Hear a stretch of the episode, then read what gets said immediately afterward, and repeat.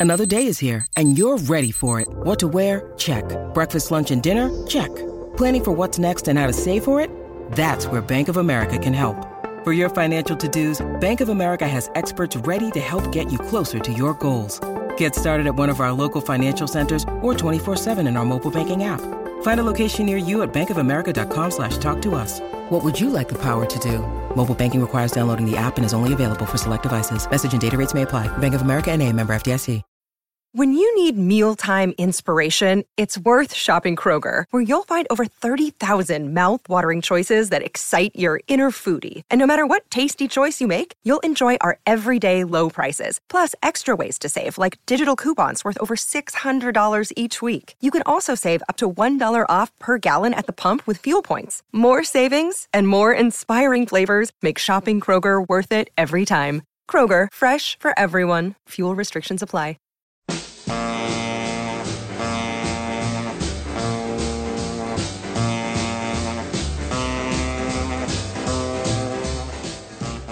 Welcome to Let It Roll, the podcast about how and why popular music happens with host Nate Wilcox.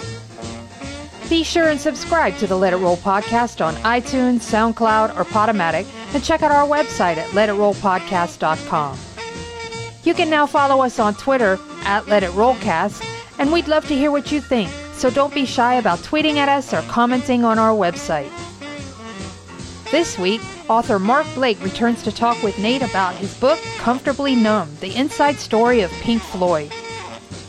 In this episode, Mark describes the struggle for power and battles with madness that propelled Pink Floyd from the psychedelic era to rock stardom as the kings of progressive rock. Pop in those earbuds and enjoy.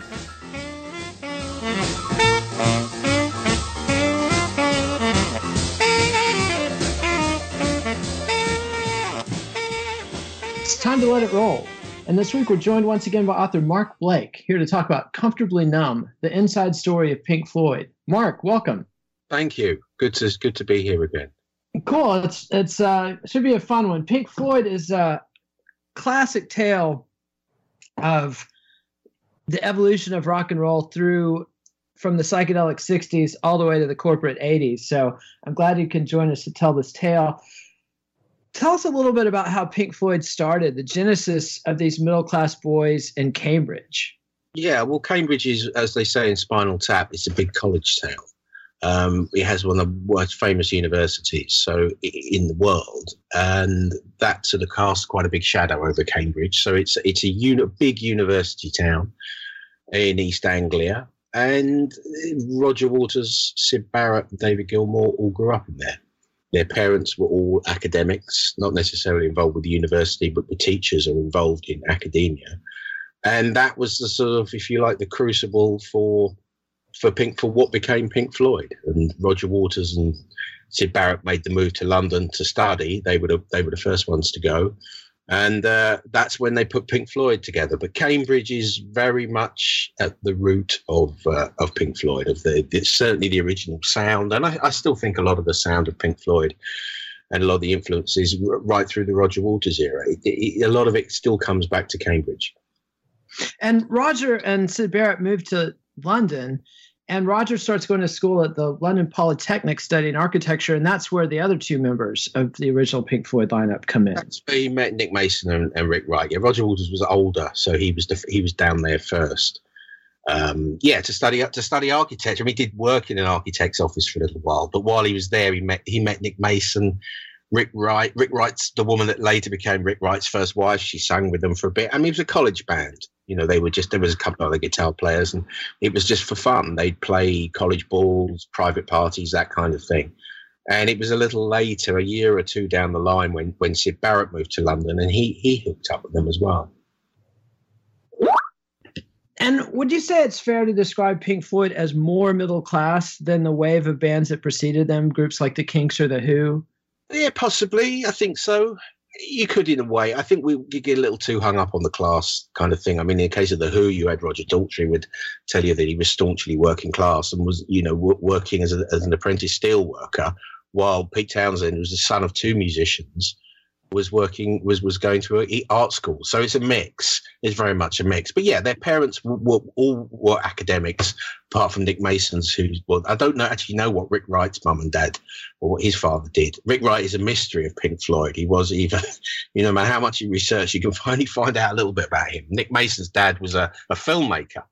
Um, so yeah, they came and was quite comfortably off. So yes, and the, and the others, like I say, they're they're the offspring of teachers. They they were brought up in quite a, a, a literate environment. I think it'd be fair to say, lots of books and music and art and influences, all of that stuff you can hear in the music.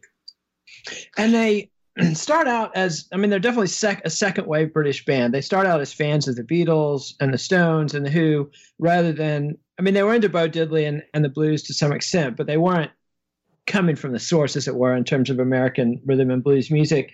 And then their timing is perfect. I mean, that's one of the fascinating things about Pink Floyd is they were always on the crest of a wave. And the first wave they caught is the psychedelic underground. And it's not even an explosion yet, it's just an underground in London. Yeah, that's right. There was a club in London called UFO, which was a club night. It was held uh, in the basement underneath a cinema. I mean, during the week, it had regular show bands playing, you know, mainstream entertainment. And on Friday nights, they let it out to a group of people that were putting together a kind of free newspaper that was going to talk about art and music and drugs and you know for, as you said an underground thing a kind of beatnik what we would call what you would call beatnik i guess in the united states. It was an it was an element of that uh, Pink Floyd, I mean, you mentioned earlier, didn't really come from the blues. A lot of that influence was sort of in there, but they weren't very good as musicians. They did, you know, they weren't c- conventionally great musicians, certainly not when they started.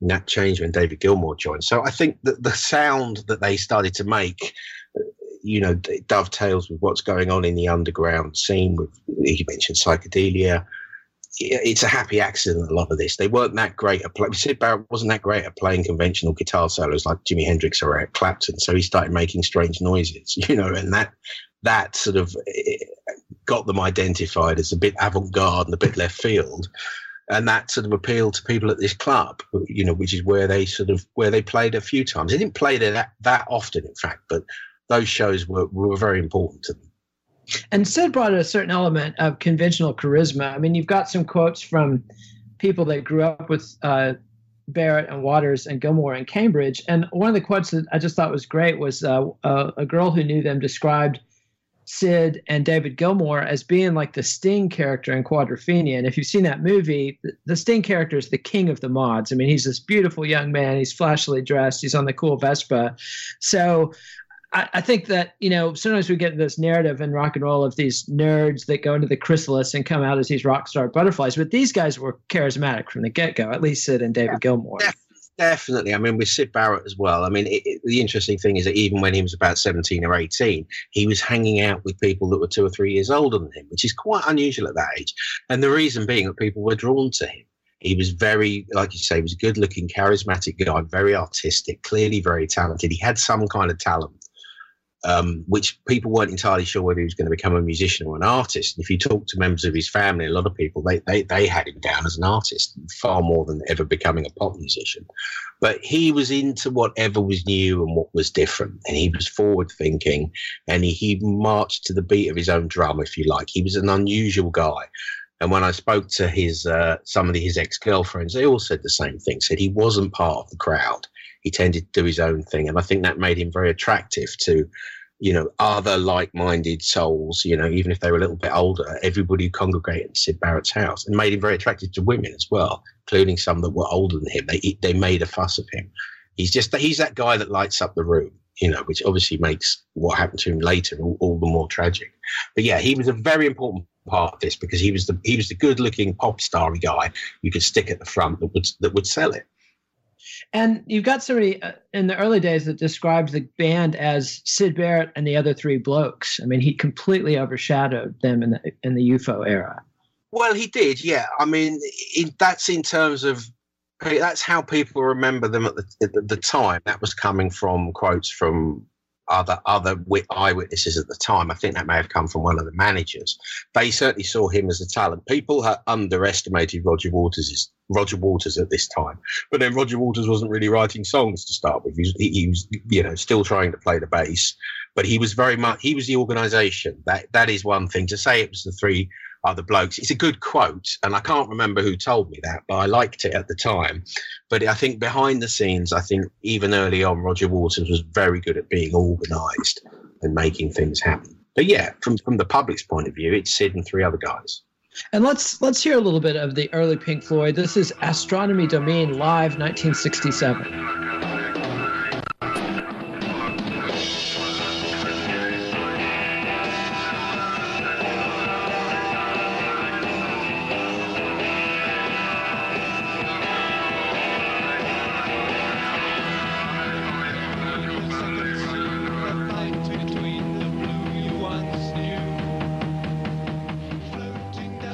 Was Syd Barrett's Pink Floyd doing Astronomy Domine live in 1967. That's the song that kicked off their first album and got them the label Space Rockers, which Roger Waters really came to hate.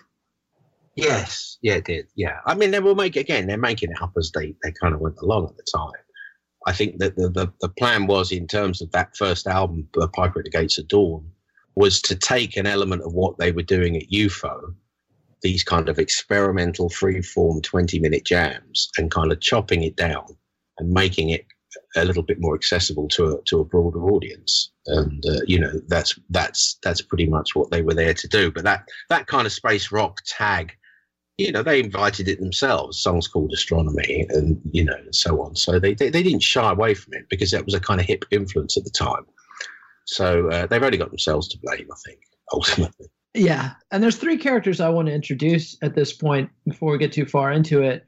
Uh, two of them are Andrew King and Peter Jenner, who were the first managers of Pink Floyd. And also a little bit about these guys and, and, and how they played into the picture. Well, they were just sort of, I think Jenner had been to Cambridge University, in fact. Um, I'm not sure about Andrew King, but they were both the sons of vicars. And they were both very well educated, liberal, left wing middle class boys, you know, who came to London, were fascinated by the blues and jazz and the kind of what underground alternative culture, whatever you want to call it. And they were around at UFO and around at a lot of the places that the early Pink Floyd were, were playing. And in certainly in the case of Peter Jenner, you know, he saw something there that was different from a conventional pop group. He didn't. He, he said, "I liked the fact that Syd Barrett didn't play guitar solos like Eric Clapton." So the more left field side of Pink Floyd appealed to him.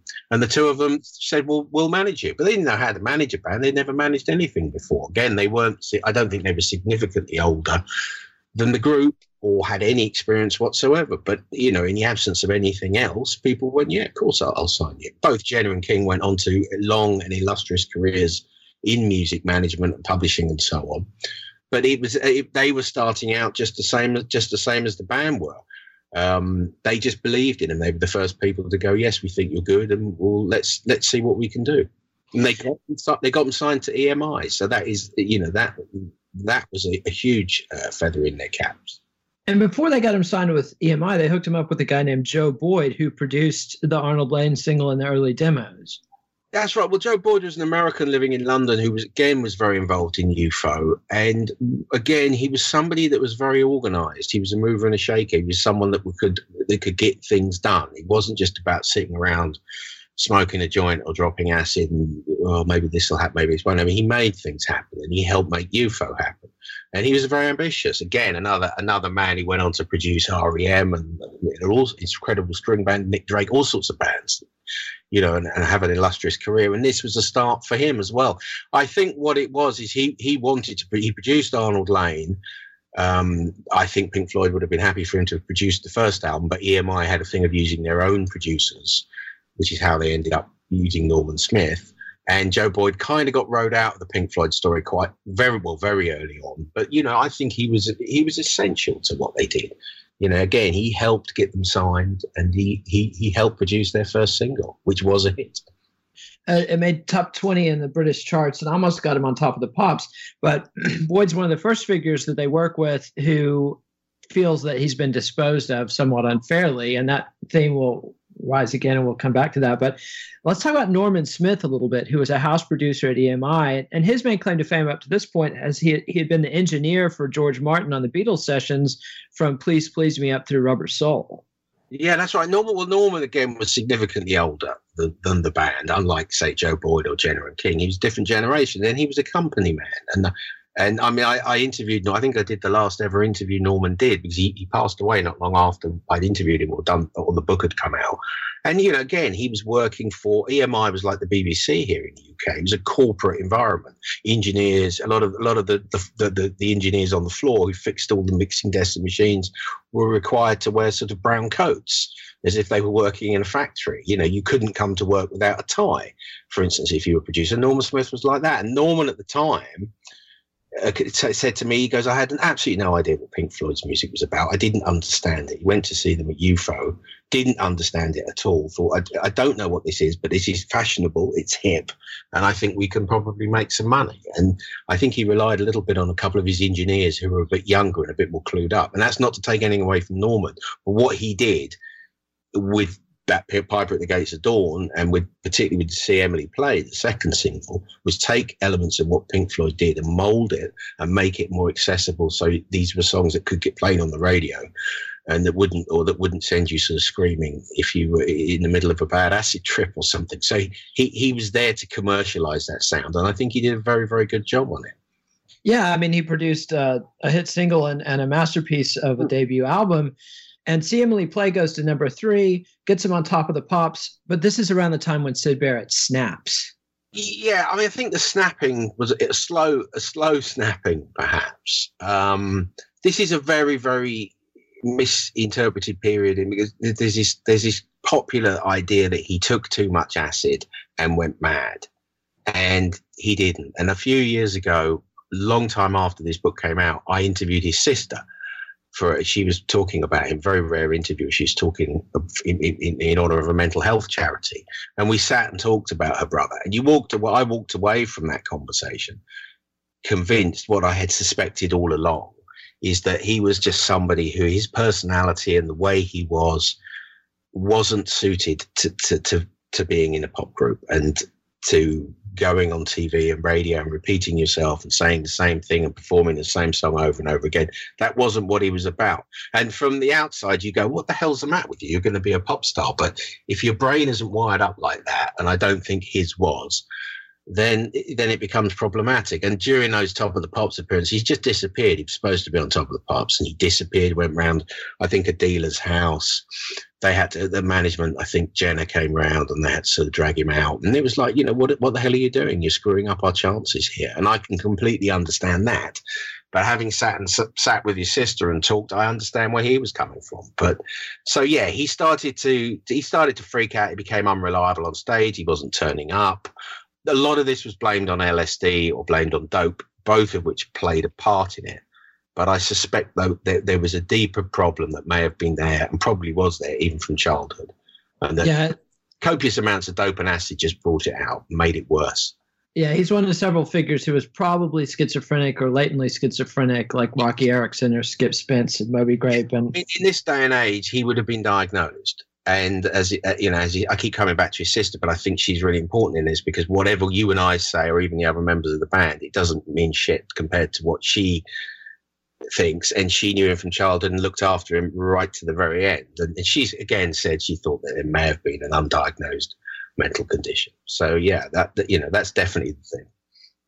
And so at this point, the band does this amazing transformation. I mean, very few bands that rocket to the top of the pops or to number three on the top of the pops that are one charismatic talented guy who's the lead singer writes all the songs or almost all the songs plays lead guitar suddenly snaps doesn't cooperate with the program will get on live tv and not perform uh, will stand stock still at gigs you know tries to write songs for them. And and those Roger Waters story of of the song Syd brought called Have You Got It Yet? Which as soon as the band would follow along with the chords he was playing he would change them and sing Have You Got It Yet? And eventually Roger Waters figures out it's a prank that he's he's just messing with them.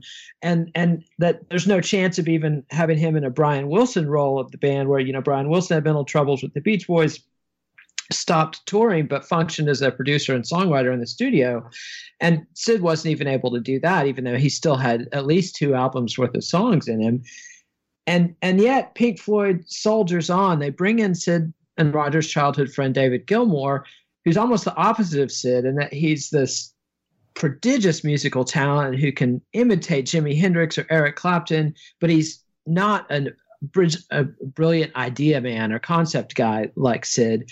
And so for several years, the band Soldiers On surprisingly successfully. I mean, what was it about this era that a band really with no songwriter for six albums could could succeed so well? Well, I think it's down to Roger Waters and, and David Gilmour, two polar opposites. But Roger Waters really didn't want to become an architect and decided I'm not going to let you know Syd Barrett's disappearance stopped me from trying to pursue this music career. They had a deal with EMI. In those days, you were indulged by record companies far more than you were now. And as you said, they, the albums they made after that, Full of Secrets, Ummagumma, Atom Heart Mother, these records were huge sellers. They actually sold a lot of copies with what is very uncompromising music. But I think that whole period is a period of them trying to work out what they were going to be now that Syd Barrett left. And um, like you say, it's it, it, on the one hand, it's it lacks some of it lacks direction, some of it's a lot of fooling around in the studio. But that you know, it worked at the time, and I think there's some great moments on those albums, rather than saying that they're they're great albums. But it, this is the period that Roger Waters emerges as a songwriter. He almost becomes a songwriter by willing himself into it. He just kept on going and going, and he was a good lyric writer, had good ideas. And then, of course, you've got Gilmour as well, who's a, a magical guitar player and singer and was also starting to be encouraged to write. And of course, we haven't mentioned Rick Wright because Richard Wright, the keyboard player, really emerges during this period, and, and you know, his personality is very, very withdrawn compared to the rest of the band, and he's very put upon and tended to be the butt of a lot of gentle piss taking and jokes. But you know, he was actually again another fantastic musician, a great singer, and and had a, and, brought an awful lot to the table as well. So that's what happens during that during that period. It, you know, everybody else raises their game, and it starts to fall into place. And let's hear a little bit of that. Uh, this is Atom Heart Mother live with a brass and choral section.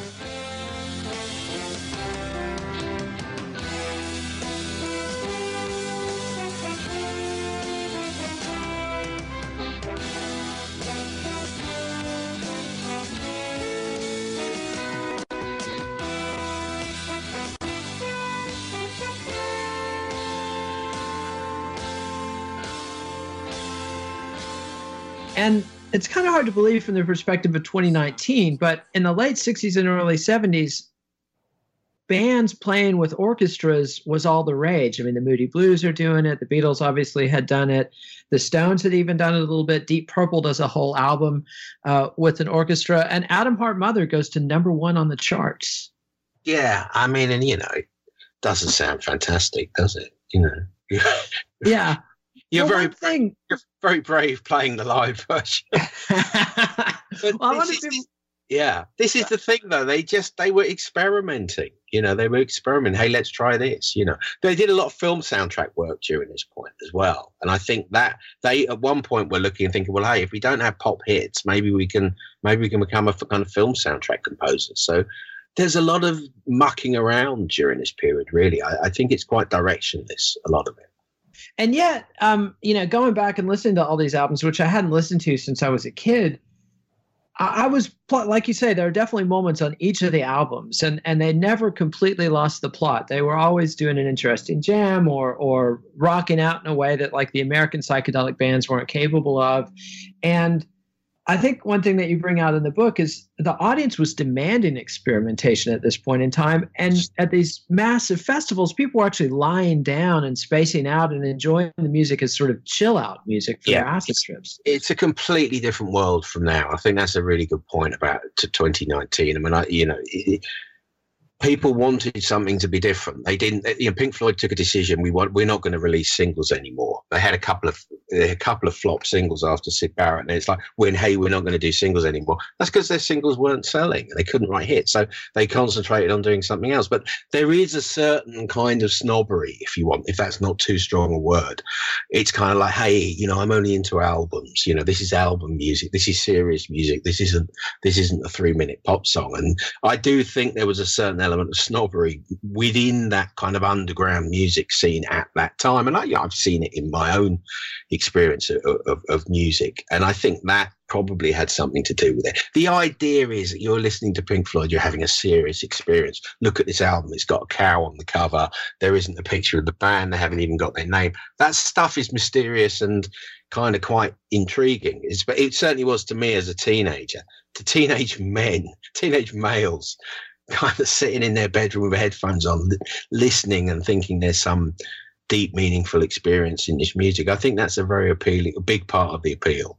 Yeah, and and the I'm glad you brought up the album cover because that's something you know in the streaming era we've completely lost touch with. But in the 60s and 70s, an album was an artifact with this big 12 by 12 cover, and and it, you know you could put them on the walls, you could leave them out by your record player, and a visual. And and and Pink Floyd worked with the Hipgnosis uh, art team on almost all their album covers. And that was a huge part of the package. And, and something like Atom Heart Mother, where you've got this picture of a cow with boots on, is so visually striking.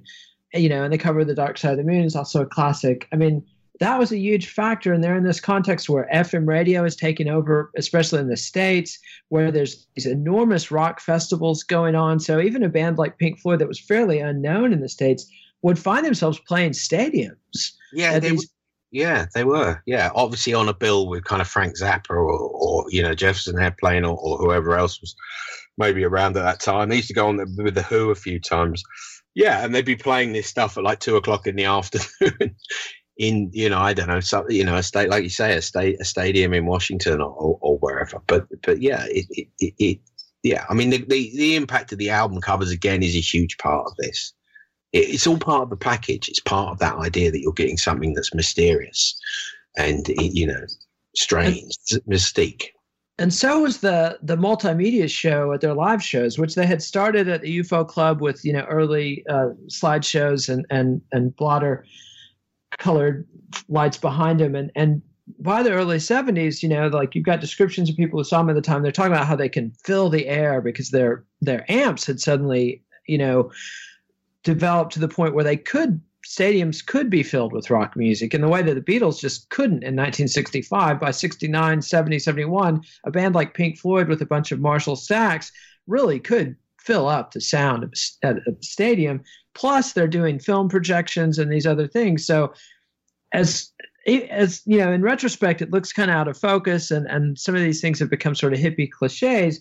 But at the time, this is all new and innovative, and it's sort of like a talking dog. You know, it's not what the dog says; it's that the dog's talking. And at the time, a rock band, just qua rock band, had a certain appeal, and a psychedelic rock band had a definite appeal. And they managed to ride this out, but then slowly but surely, you know, through their experiments of backing a ballet and, and doing two movie soundtracks and playing with orchestras, even filming a, a movie at, at Pompeii. Um, somehow they emerged as songwriters by 1973 and are able to create this masterpiece, Dark Side of the Moon. Yeah, I mean, again, it's it's I think it's it's a tribute to the patience of of of record buyers and, and, concert goers that they were willing to sit through years of this sort of more challenging music um, until you kind of got that you got the payoff with with Dark Side the Moon. I think they made a decision. I, you mentioned Pompeii, and I think that's a really pivotal moment. And the album before Dark Side the Moon called Meddle, which I think is one of the best records they they they ever made. You can feel the pieces are starting to fall into place. The songwriting is better. The, the melodies are stronger. They're still able to do a piece like Echoes, which goes on for the whole side of a record, but they could also do shorter songs, you know, which is much more inviting because the, their, their writing, their, their writing had become better. Gilmour was bedded in with the band. He was gelling very well with Richard Wright. Roger Waters was starting to write songs. And the main thing is what Roger Waters wanted to write songs instead of Astronomy Domine or whatever it was before. I know that's one of Syd Barrett's, but instead of that kind of stuff, he was writing, you know, as you say on Dark Side of the Moon, he's writing songs about his own feelings. Inner space was the phrase he used rather than outer space. So it's about getting a little bit older, worrying that you're in your, your late 20s or when's life going to start? Oh, it started now. What am I going to do? Am I going mad? Blah, blah, blah. These are generally speaking, these are concerns that more people could relate to than possibly Atom Heart Mother. So, you know, that, that there's a directness in the in the songwriting, and that's what makes a crucial difference. And one character I should have introduced earlier is um, Steve O'Rourke, who took over their management from Jenner and King right around the time Sid Barrett left the band. Jenner and King, as as I think it was Jenner said, bet on the ro- wrong horse. They assumed that Syd Barrett, being the songwriter, being the charismatic frontman, that he was the one who would have a lasting musical career, and so they stayed with him yes. and helped him produce two solo albums. But Steve O'Rourke, who'd come in uh, with Brian Morrison's booking agency, he was a whole different kettle of fish than these university boys. Yeah, I mean, he he was, but I think again he inherited them. You know, he inherited them from the he was their agent, the Brian Morrison agency. It was like, well, I'll get you working again. And after see Emily play, and they didn't have another hit after that, they had trouble getting bookings. I think at one point early on with Gilmour. so he was their agent, and he just he was a hustler. He hustled for them. Um, and he stuck with them. There was apparently never a written contract. It was all done on a handshake. I believe so, anyway. yeah, it was all done on a handshake, like Peter Grant and Led Zeppelin. Um, he was a tough character. He wasn't a thug as such, but he was a, a well spoken, a well spoken thug. Perhaps I don't know. If that's that. That's that's too. That's to den. It sounds like it's denigrating him, and that's not fair. But he was a tough man a tough character and he stuck by them. And again he believed in what they were doing. He never he was never interviewed and never discussed what he thought of the music not to the best of my knowledge. So i don't know. It may have just been like i've inherited this band. I better make it work. So i'm going to do everything I, I possibly can for them. I mean the first thing he did was strike a great deal with emi where they got some unlimited studio time. He went to bat for them when they wanted to do those album covers you know without their names on or photos on the cover. You needed someone to go in and do this. It wasn't Roger Waters fighting with the, the head of EMI. It would have been Steve O'Rourke, but he was doing Roger Waters' bidding and the band's bidding, and he stayed with them right to right to the very end. You know, again, an, another manager who had un, un, unstinting belief in his act and was willing to, you know, go to the ends of the earth for them. So the Steve Rourke dynamic brings up something that I wanted to get into is that Steve Rourke is described by I think it's the Hipgnosis guys as you know he was a very powerful personality and that was great when he was negotiating with the record companies, but it wasn't so great when he worked with the rest of the team.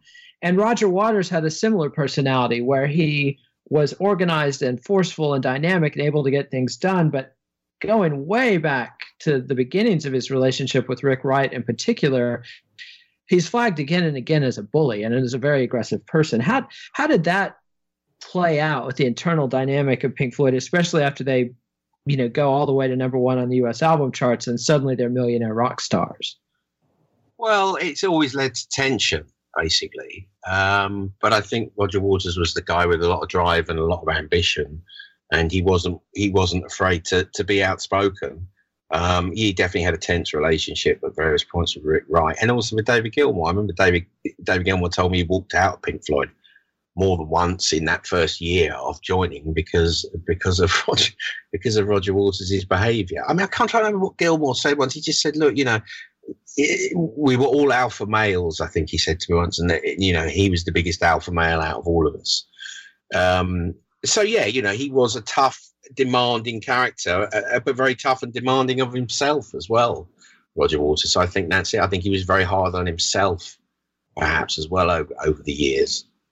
And ultimately, it produced some great work. And let's hear a live take of, of Damage Eclipse from 1973.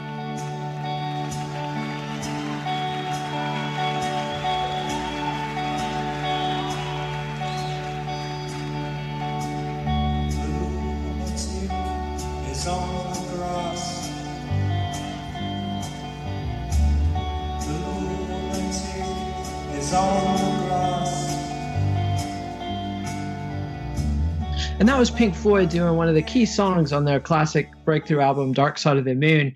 And it shows you a little bit like because of the copyright police, I've got to avoid the, the and also everybody's heard the classic album tracks. So I'm trying to get a taste with the the live stuff.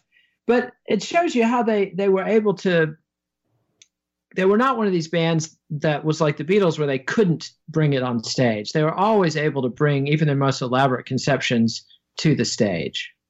Yeah, I mean, the, the, interesting thing about Dark Side of the Moon is, and to a certain extent, a lot of Wish You Were Here, is that they played a lot of that material almost 12 months before the albums actually came out. I mean, particularly Dark Side of the Moon was developed on stage. So their audience was at that was at that point in there, you know, where they were willing to sit and listen to 20, 30 minutes of new music, um, you know, that they'd never heard before, that hadn't even been recorded. And, and the band would work out what worked and what didn't work. And you listen to works in progress, concert recordings from sort of late 72, you can hear Dark Side of the Moon sort of developing.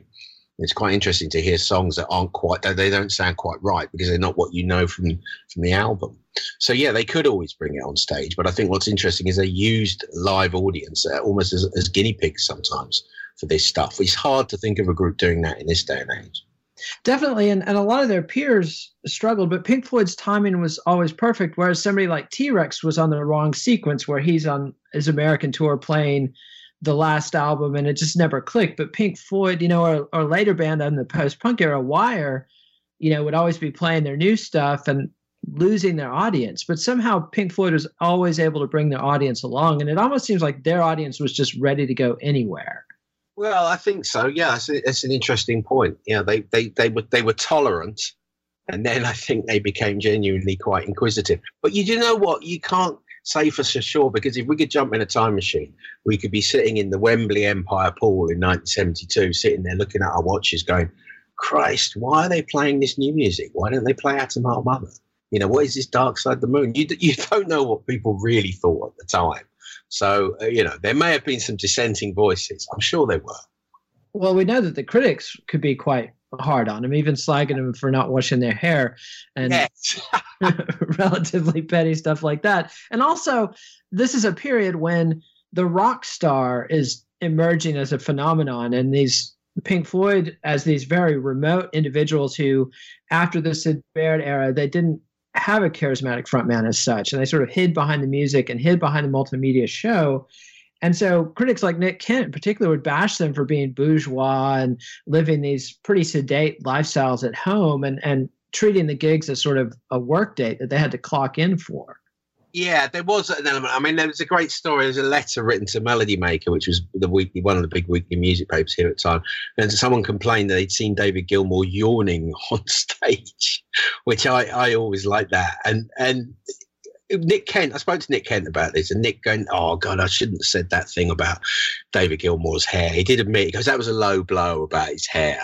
And I spoke to Gilmour, and Gilmour, when he can say whatever he wants about my hair, I don't care. But there is an element of this is after that criticism where they were accused, not not about the hair stuff, but where they were accused of being boring on stage. It did make a difference. They did. They wouldn't have admitted it at the time, but they did start. Particularly Roger Waters, maybe not the others, but Waters definitely went. We need to look at what we're doing. We need to think about this. And as you say, though, they hid behind the light show and, and, and the explosions and the flying pigs and so on. It was never about selling an image. I mean, you know, someone said to me, he said Pink Floyd's idea of stage clothes was putting on a different T-shirt to the one that they'd had on during the rest of the day. That was it. You know, everything else, the jeans and the uh, and the sneakers stayed the same, and the hair the hair remained unwashed. and they're able to to overcome what's essentially a sophomore slump or didn't have a sophomore slump in that Dark Side was effectively a first album to at least a huge part of the American audience. It had a hit single, Money, which was sort of a fluke. It was an odd time signature 7 4 song, but there's a funk element to it. So it's danceable and hard rocking. And Roger's lyrics, you know, with, and I remember as a kid, you know, use of the word bullshit in that song was, you know, really tittered about in schoolyards and and yeah, and yeah. Yeah. So, something that you know kids gathered around to listen to, and I remember you know that Dark Side of the Moon was the kind of album that your older brother would disappear into his room with his headphones and maybe sneak a joint up there, and and so there's this enormous almost cult audience because of the devotion of the way they listen to the album and they have to follow that up and they managed to do it with wish you were here and you're telling of the recording of that eh, multiple members of the band refer to that album as wish i wasn't there Mm, mm. It just didn't. It just wasn't happening. I think they just got a bit sort of what you know. I think they froze a little bit. What we've had this huge success. What do, what do we do? What do we do now? You know, where do, where do we go from here? And the pressure was obviously on Roger Waters to come up with another concept and come up with another idea. I think there was a lot of stuff going on in there. They they all had a load of money now, and that makes a big difference. I mean, they'd been uh, living comfortably before that, but I think during that period directly after Dark Side the Moon, and that sort of two year period, I think they all went out and bought, you know, nice sports cars and big houses, significantly bigger houses. You know, they were all married or in relationships by that point. Some of them had kids. I think one or two's marriages were starting to go a bit wobbly. All of this stuff is going on around that. So the years of touring together in the back of the van and going to Belgium and playing a rock festival and doing Atom Heart Mother at three o'clock in the morning, those days were over. Suddenly you've got a big bag of cash. You're living in a bigger house. Maybe you're not getting on so well with your wife. Maybe you've got kids. It, it, well, who's got time to write an album? You know, I, I think that had I think that had a big part, played a big part in Wish You Were Here but they come through and and they they draw on their experience with Syd Barrett to do a really compassionate um, account of "Shine On You Crazy Diamond" and "Wish You Were Here," and you can feel that they've got feeling for their friend. It's not like the Stones and Brian Jones where they've got this enmity that never ends with with the guy that helped them start the band, but that they love Syd in a way, and they're still baffled by what happened to him, and they're able to express it through some beautiful music. Yeah, very much so. I mean, I think there's a yeah, there's a huge amount of guilt within within that band about what happened to Syd Barrett and a lot of thoughts about could we have done things differently. And the answer is when you're 19, 20, 21, you don't know Jack. You know, you really don't. And it's very easy to apply modern day thinking to stuff that happened nearly 50 years ago. Well, it was over 50 years ago almost. But I still does, don't think that stopped them feeling guilty. I think particularly in David Gilmour's case as well, because he's the guy who knew Sid Barrett as, as small kids and he comes in and takes over his job and, and you know becomes a hugely successful and very wealthy musician you know while his old friend is sort of living you know back living in his house in cambridge and, and, and never going out and seeing anyone so i think that there is there is a degree of guilt here but and it's also and they acknowledge that very well i think in wish you were here without being overly obvious about it it's not too cloying and too obvious you have to sort of search for the clues you kind of know what it's about but it, they don't make it too obvious. And I think that I think I think it's very dignified way of addressing addressing those feelings. And the other theme on the album is is Welcome to the Machine, and and Roger Waters struggles with what it's like to be part of a massive record corporation and a big touring apparatus. I mean, this is around a time I think it was Rick Wright said that when they played played live, he felt like slaves to their equipment. That you know, between all the instruments and amps and the lights, and so they're they're struggling not to be chewed up by this machine they've created. Yeah, they are. Well, I think some were struggling more than others. You know, I mean, I, these are Roger Waters' lyrics. I'm not entirely sure the others were quite as troubled by it. I think they understood where he was coming from, very much so. But you know, how how how concerned can you be about it when you've just gone and bought yourself a, you know, a fantastic house out in the country and a brand new Ferrari? You know, it beats being an architect, doesn't it? At, you know, at that time, these guys are having a these guys are, are, are living a good life but yeah, they it was Waters' thing of not being not resting on your laurels, always you know, trying to, to challenge himself as well and challenge everybody around him. Uh, so, you know, I do, un- I do understand the sentiment, but, but, you know, by the same token, I think those, that sentiment was very much Roger Waters rather than perhaps the others. But he creates with Wish You Were Here and then with Animals. I mean, he shows that he's continually creatively searching and mm-hmm. Animals isn't necessarily necessarily the success that Dark Side or Wish You Were Here is, but you know, it's got this reputation as a difficult album, but going back and listening to it, it's not like it's Captain Beefheart or anything. There, all the elements of the Pink Floyd sound are there, and, and there's some interesting themes. So it's not like it was a dud album no, not at all. And I mean, the kind of sales they had for Animals, a band, a modern day band, would weep if they saw those sales figures and were told that was considered a failure. It wasn't a failure at all. But like you say, it wasn't as immediate as as Dark Side the Moon. It's a hard album. I, I absolutely love it. I think it's one of the best albums they ever made. In fact, it's one of the albums I go back to. I even sometimes listen to Pink Floyd for pleasure. Hard to believe after all this time, but I do, and that is one of the albums I listen to, and I think it's I think it's great. I really do. I think And- it's, a, it's a fabulous record. And they launched the the they were at the peak of their stadium period around this time, and they've got the, Uh, yeah, in America, over here, it was still indoors. They, they still played with roof with roofs on, but in America, you guys got to see a much bigger show than than they did sort of over here because they, you know we didn't have the big stadiums here, or they weren't. Pink Floyd weren't playing them anyway, not here. Mm. and they were able to bring the giant inflatable pig, Yeah. which you Yeah. know, and and they'd had some Spinal Tap moments. You describe a pyramid uh, that they had built for the Dark Side tour that that ended in disaster, and and uh, but Roger Waters gets really frustrated with the stadium experience and um, refuses to do stadiums for their next album. And in fact, the whole theme of the wall is about this idea of building a wall between them and their stadium audience. That's right. I mean, I, I mean, you know, I go to sometimes go to stadium shows here. I saw Roger Waters in Hyde Park here last summer, and throughout the whole thing, I was thinking, God, you know, you've really gone back on your word here because you know you you are competing with someone queuing up to buy a hamburger and people chatting around, talking to themselves and among themselves, and you know that. But that's the nature of corporate rock, I guess. Now that that's how it is. But yeah, that was the argument, particularly on the Animals tour. I think there was a gig they did in Canada where they'd had the Olympics recently. Uh, you, Montreal or, or I think it was Montreal. And uh, correct me if I'm sorry if I've got this wrong. No offense to any anybody Canadian that's listening, but they, they still had the crane in the the crane was still in there, left over from the Olympics where they'd been needed a crane for something and hadn't taken the crane out. And Waters, all he could see was this crane, which he didn't feel was particularly conducive to a, a, a great uh, musical experience. So yeah, that was a, a huge part of that. He vowed not to play stadiums. Um, he spits in some kid's face who managed to climb up towards the stage. He has this sort of existential breakdown, and that's the end of it. Yeah, and then he goes off and writes the wall. That's right.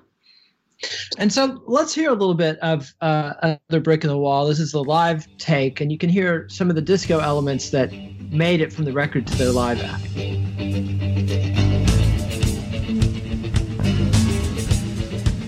When he grew up and went to school, there were certain teachers who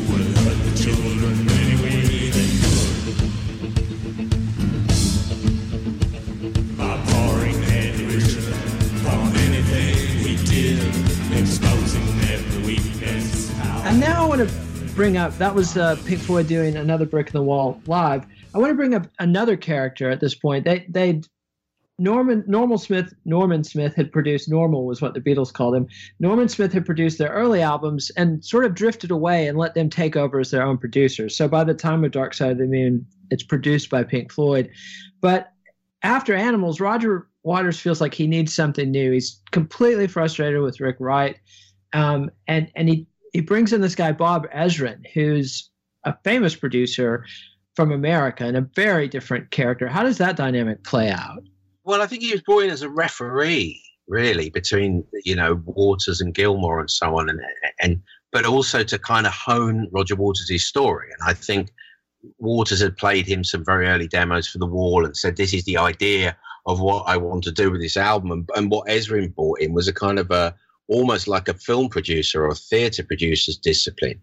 He sat down and, and wrote out the story of Pink, the character in the wall, the sort of disenfranchised rock star. And it was Ezrin who sat down and went, right, this is the story. It starts here. We do this, we do this. Obviously, with Waters' involvement, but he turned it into a linear narrative, printed it out as a book, and then sat down with the four of them and said, look, this is Roger's story. This is what we want to do. So I think he helped focus the original story. And I think he played a huge part in that. And um, yeah, and he was then heavily involved in in in getting this thing recorded and getting it getting it in finished and into the shops and, and mediating between Gilmour and, and Waters and Waters and the others when when they fell out. To to with varying degrees of success, I have to say. But you know that is what he was hired to do. I interviewed Bob Ezrin for this book, and he, Ezrin said he he nearly went mad. He said it was just terrible at times. He said fantastic work, amazing music. He said, but there were moments during that recording process, particularly working with Roger Waters, where he said, I just felt I felt like I was losing my mind. Yeah, he's got some. You you capture some pretty evocative quotes from Ezrin where he's describing the experience of you know he's sort of a New York street kid and very direct and confrontational, and he describes Roger Waters as very English public school boy, sort of passive aggressive and relentless, and there's this undercurrent uh, of you know c- undercutting him and insulting him, and you know even wore T-shirts mocking the fact that Ezrin wasn't going to get points. But one thing Ezrin did was he creates this hit single, Another Brick in the Wall, almost from whole cloth. I mean, Roger Waters has the melody and the lyrics, but Ezrin brings in the, the kids chorus and the disco beat and turns it from a album track to this monster hit single. Yeah, that's. I mean, he had a played a huge, huge part in that. It was his idea, like you say, his idea to put kids on records. He'd done that before with Alice Cooper and um, someone else, I think. Yeah, Kiss. I think there's some kids on one of the Kiss albums. He'd done that before, but you know, he persuaded them to to put a dance beat underneath the song, which I'm, I'm sure they were like, "What the earth are you talking about?" You know, I think the first verse he looped. I think he looped it. I think a couple of times just to to get a song out, to get a single out of it. He encouraged them to to, to, to do a hit single. I think it's a fantastic, fantastic piece of work. But yeah, they were very. Uh, I'm sure they were slightly questioning, or some of them would be questioning of it at the time. But it became a massive hit here in the UK. I mean, that suddenly Pink Floyd are on the map again, where pop, where kids are concerned as well, the younger audience. Yeah, I mean, I remember as a kid, roller skating was was fad in the United States, and disco music. You know, Village People and and Chic would be playing in, in these roller rinks and at discos for adults. And another brick on the wall was right in there. You Yeah. know, with YMCA and another one bites the dust. And Absolutely, yeah. well, here uh, one of the great things was every every kid. I was at school when it came out. Every kid at school claimed, "Oh, my cousin, my my second cousin, he sings on another brick in the wall." Every kid you knew knew someone who claimed they knew one of the kids that sang on another brick in the wall. and It's, the uh, role the kids becomes a big media controversy in the UK. Yes, they didn't get any money. their school, I interviewed their teacher. It was a, a school over the road from Pink Floyd studio, and the engineer goes in, gets in touch with their sort of their hip music teacher, and says, "We want to have some kids on a record." And he took them out of class over the road to into the studio and and and, and did the singing. I mean, you'd never be allowed to do that now. And he got into a he got into a heap of trouble with the with the authorities at the school for that. And then the kids got cut up about it a few years later when they all thought, well, perhaps we should have had some money for singing on this multi-platinum album. and that's Funny enough, it didn't work out. Yeah. yeah, and that's another. But uh, I mean, uh, they they they pull it off and get away with it. But that theme of not crediting people, I mean, that goes back uh, to Ron Geesin, who did the orchestration on Atom Heart Mother, who described his experience as the little piece of meat ground up in the great minting machine, uh, and you know the woman who Yeah. sang the melody on Great Gig in the Sky. Sorry. yeah, yeah. I mean, this is the, yeah. I mean, she was very cut up about that, but she did get money. She got money, but she's never allowed to say how much she got. That's part of the terms of the deal. And she has a, a, a writer's credit on it on it now. I mean, this is this is a whole other world. It's the world of sessions. What does a se- what what qualifies as a as a piece of session work, and what qualifies as, as composition? I think there's so many so many grey areas in this. I, I'm not sure Pink Floyd were significantly any worse than anyone else, but but, uh, but yeah, it's a it's a there's a there's a valid argument I think for some of this. And then the final chapter in the story of Pink Floyd is Roger Waters. Essentially, you know, they do another album after the wall, the final cut that Waters completely dominates. And no, no one likes. Yeah, yeah, and it's not as bad. I listened to that again preparing the show. It's not as bad as I remember, but the early '80s, suddenly bands like Queen uh, and Pink Floyd you know, who who were in all the way through the '70s, ride out the disco period, but I, I they might have even been victims of the disco backlash because there's a period in the early '80s where Pink Floyd was just as uncool as it could possibly get. Yeah, they were here as well. Queen was different because Queen was still big and still having hits over here. Um, but but for Floyd, yeah, I mean, you know, they sort of they stopped. I mean, they weren't active. They weren't. They didn't tour after the wall. They didn't really tour the wall properly. They only did a few shows in London here. So you know, they stopped being visible. You know that, that I think that was a big part of it. Yeah. And and Waters felt that he could sort of just shut down the band, and he made the mistake of trying to fire the manager and the band at the same time. And ultimately, David Gilmour and Steve O'Rourke seized control of the band and go on to massive commercial success. Yes, they do. Yeah, I mean, it, and I think this is one of the first examples. This would have been around 1986, 87. This is one of the first examples where you started to see that the strength of a brand, a brand name, and that the name Pink Floyd was bigger than the than the people that were in it because Gilmour and Waters had both made solo records before that and, and not had any great commercial success. I mean, Gilmour, I remember seeing Gilmour playing at a half empty theatre doing a solo thing around about 83, 84, something like that.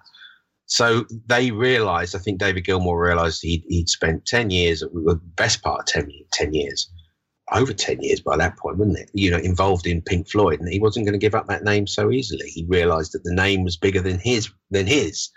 And, and, you know, Roger Waters learned that the hard way because Floyd come back out and they're able to play stadiums whereas Waters is touring as a solo artist and he's sometimes struggling to fill theatres. So it was, it was a rude awakening. Yeah. Yeah, and and they go on. I mean, massive success with with the momentary lapse of reason and and the tours they do. I think two epic world tours with yes. the Gilmour band, and I think you know you could make the argument that the brand over the individual was a, a factor in the Syd Barrett era, you know, Pink Floyd, the band staying big with Syd Barrett, but Syd fell apart. He wasn't, he was barely able to record albums with help, then wasn't able to perform live other than one or two gigs. But Roger Waters, I assume, thought, you know, I'm on top of it. I'm competent. I've got another concept album in the can. I'm going to be out there working it, but nothing clicked. No, no, it doesn't. And I think, it, again, it proves that there is this peculiar chemistry within bands, whether it's you know Zach Daltrey and Townshend or Jimmy Page and Robert Plant or David Gilmour and Roger Waters. They they do their best work when they are together, however excruciating and painful that process might be. You know, I think it nothing illustrates that better than perhaps than the contrast between Roger Waters' solo albums and the work he did with Pink Floyd. Because yeah. I think he misses David Gilmour. And at the other end of the spectrum, I sometimes think David Gilmour misses the big ideas and the rawness and the concept and the antagonism that perhaps Roger Waters can bring to the table. But they did get back together for one last show. Yes, they did. Yeah, yeah, which was terrible, which was excruciating. Apparently, the process of the process of the rehearsals. I was quite shocked to find out how how difficult some of the rehearsals were when I was when I was interviewing people for this book because I thought it, I thought that twenty minutes on stage for Live Eight was was fantastic. I thought they did it. I thought it was an amazing performance, but uh, by all accounts, it was a, a, difficult process getting there. Yeah, and they never repeated it. And then Rick Wright passed away shortly after that. Uh, shortly after you put put out the book.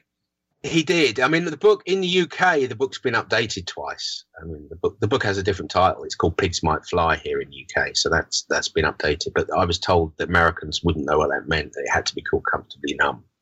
So no, genuinely, genuinely that's what i was told so i was like oh god but even now like 12 13 years later i still get asked is it the same book so uh, it, it is but i get i get more money for the uk version ah well i'll have to log on to amazon and get the this is the second time i've yeah, discovered Amazon. this uk .co.uk yeah i i i, I, I yeah. Discovered this on air with Paul Trynka as well that his David Bowie book had been updated in the UK. oh, no, no, yeah, I'm sure he'll want you to buy the most late, the latest version. We're both yeah. money, yeah. yeah. so that's, well, that's with both hands, yeah. so thanks so much for coming on the show, Mark. This is Mark Blake, author of Comfortably Numb: The Inside Story of Pink Floyd, or as it's known in the UK. What was the title again? Pigs might fly. Pigs might fly. So I, as an American, I'm not confused by that, but I can see where they would want to go Thank with the Publishers, but thank you, thank you. Nat. That's great. So thanks for coming, Mark. Hope to have you on again. Thank you. Bye bye.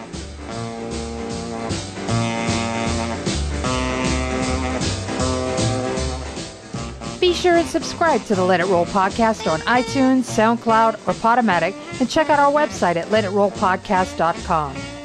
You can also follow us on Twitter at Let It Rollcast.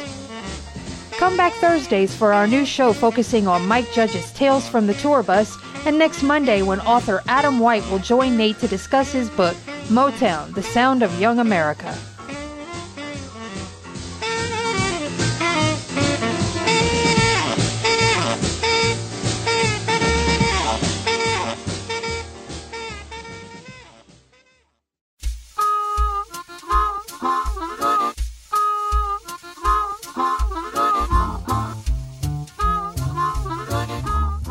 Probably Numb, the inside story of Pink Floyd, is published by Da Capo Press. Please support our show by ordering via the Amazon referral link on our website, letitrollpodcast.com.